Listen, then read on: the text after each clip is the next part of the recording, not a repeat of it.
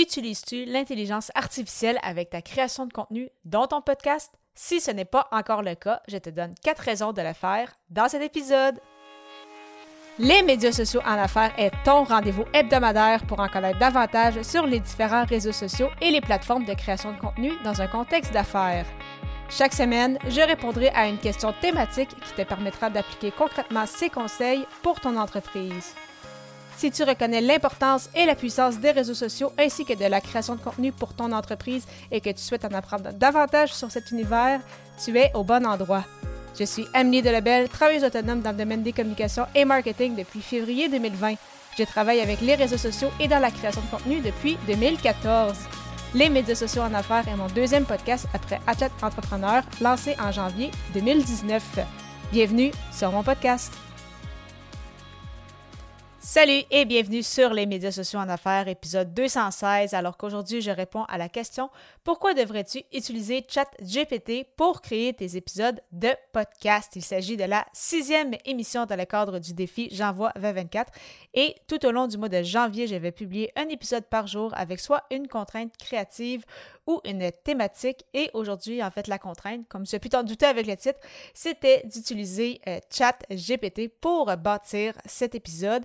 Et euh, en fait, justement, ChatGPT qui euh, m'a donné justement les quatre raisons de pourquoi utiliser son logiciel pour bâtir des épisodes de podcast et en fait qui peut te servir également pour ta création de contenu en général. Et la première raison qu'il m'a donnée, en fait, c'est parce que ça te permet justement d'être très créatif puisque la créativité est sans limite puisque c'est vraiment euh, une source pratiquement infinie euh, d'inspiration si tu es capable euh, de rédiger justement les bons prompts, donc les bonnes façons justement de poser des questions à ChatGPT pour en ressortir des idées.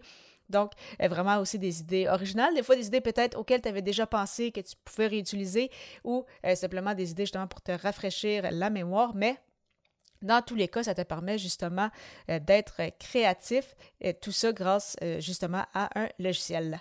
La euh, deuxième raison qu'il m'a donnée, en fait, c'est que ça te permet bien évidemment d'économiser du temps parce que non seulement il peut te trouver euh, tes euh, idées, donc tu n'as pas nécessairement passé des heures à essayer de trouver des idées pour tes épisodes, mais ça te permet également, si par exemple avec ton podcast, tu peux en ressortir ta transcription complète. Si tu la mets par la suite dans ChatGPT, ça peut te rédiger des notes d'épisodes basées justement sur ta transcription en euh, quelques secondes à peine.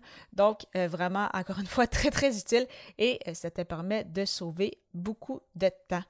Troisièmement, ça te permet d'augmenter la quantité dans le sens que tu peux faire beaucoup plus avec moins parce que basé justement sur ta transcription, donc le transcript complet de ton épisode, ça peut, oui, te permettre, par exemple, de rédiger tes notes d'épisode, mais basé justement sur ce texte-ci, ça peut également t'aider à en ressortir plusieurs idées de publication pour tes réseaux sociaux, peut-être justement des idées pour euh, faire de la vidéo, euh, euh, également des façons de, rédiger par exemple des articles de blog, ça peut également te permettre de rédiger tes infolettes.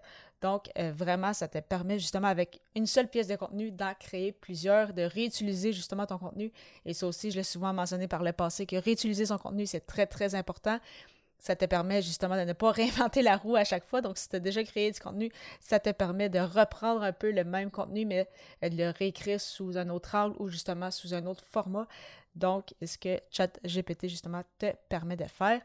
Et finalement, la quatrième raison, c'est la personnalisation. Parce que oui, ChatGPT va te proposer des fois des idées euh, simples, mais euh, à force de travailler avec lui, à force justement de rédiger tes prompts, à force justement de te rapprocher en fait de, plus en plus de qu'est-ce que toi tu désires, comment toi tu parles, puis tu réécris justement en, en conséquence pour que justement ChatGPT sache comment toi tu rédiges, eh bien, euh, ça va rendre en fait le tout de plus en plus naturel et non pas juste comme un robot parce que justement, si tu fais juste écrire une fois dans ChatGPT, il va sortir ça de façon plus euh, générale, mais à force de travailler avec lui, euh, ça te permet justement de, donner un peu justement de, de, ta, de ta couleur.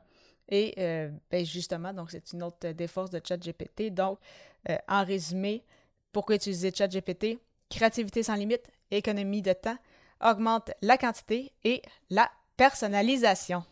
De ton côté, utilises-tu l'IA avec ta création de contenu? Tu peux euh, me répondre directement sur LinkedIn en cherchant le arrobas Amélie Delebel, donc exactement comment mon nom s'écrit, si tu n'es pas encore abonné pour justement qu'on puisse échanger ensemble sur le sujet. et euh, au plaisir de te retrouver pour l'épisode 217 alors que je répondrai à la question pourquoi ne pas faire de montage avec son podcast? À très vite!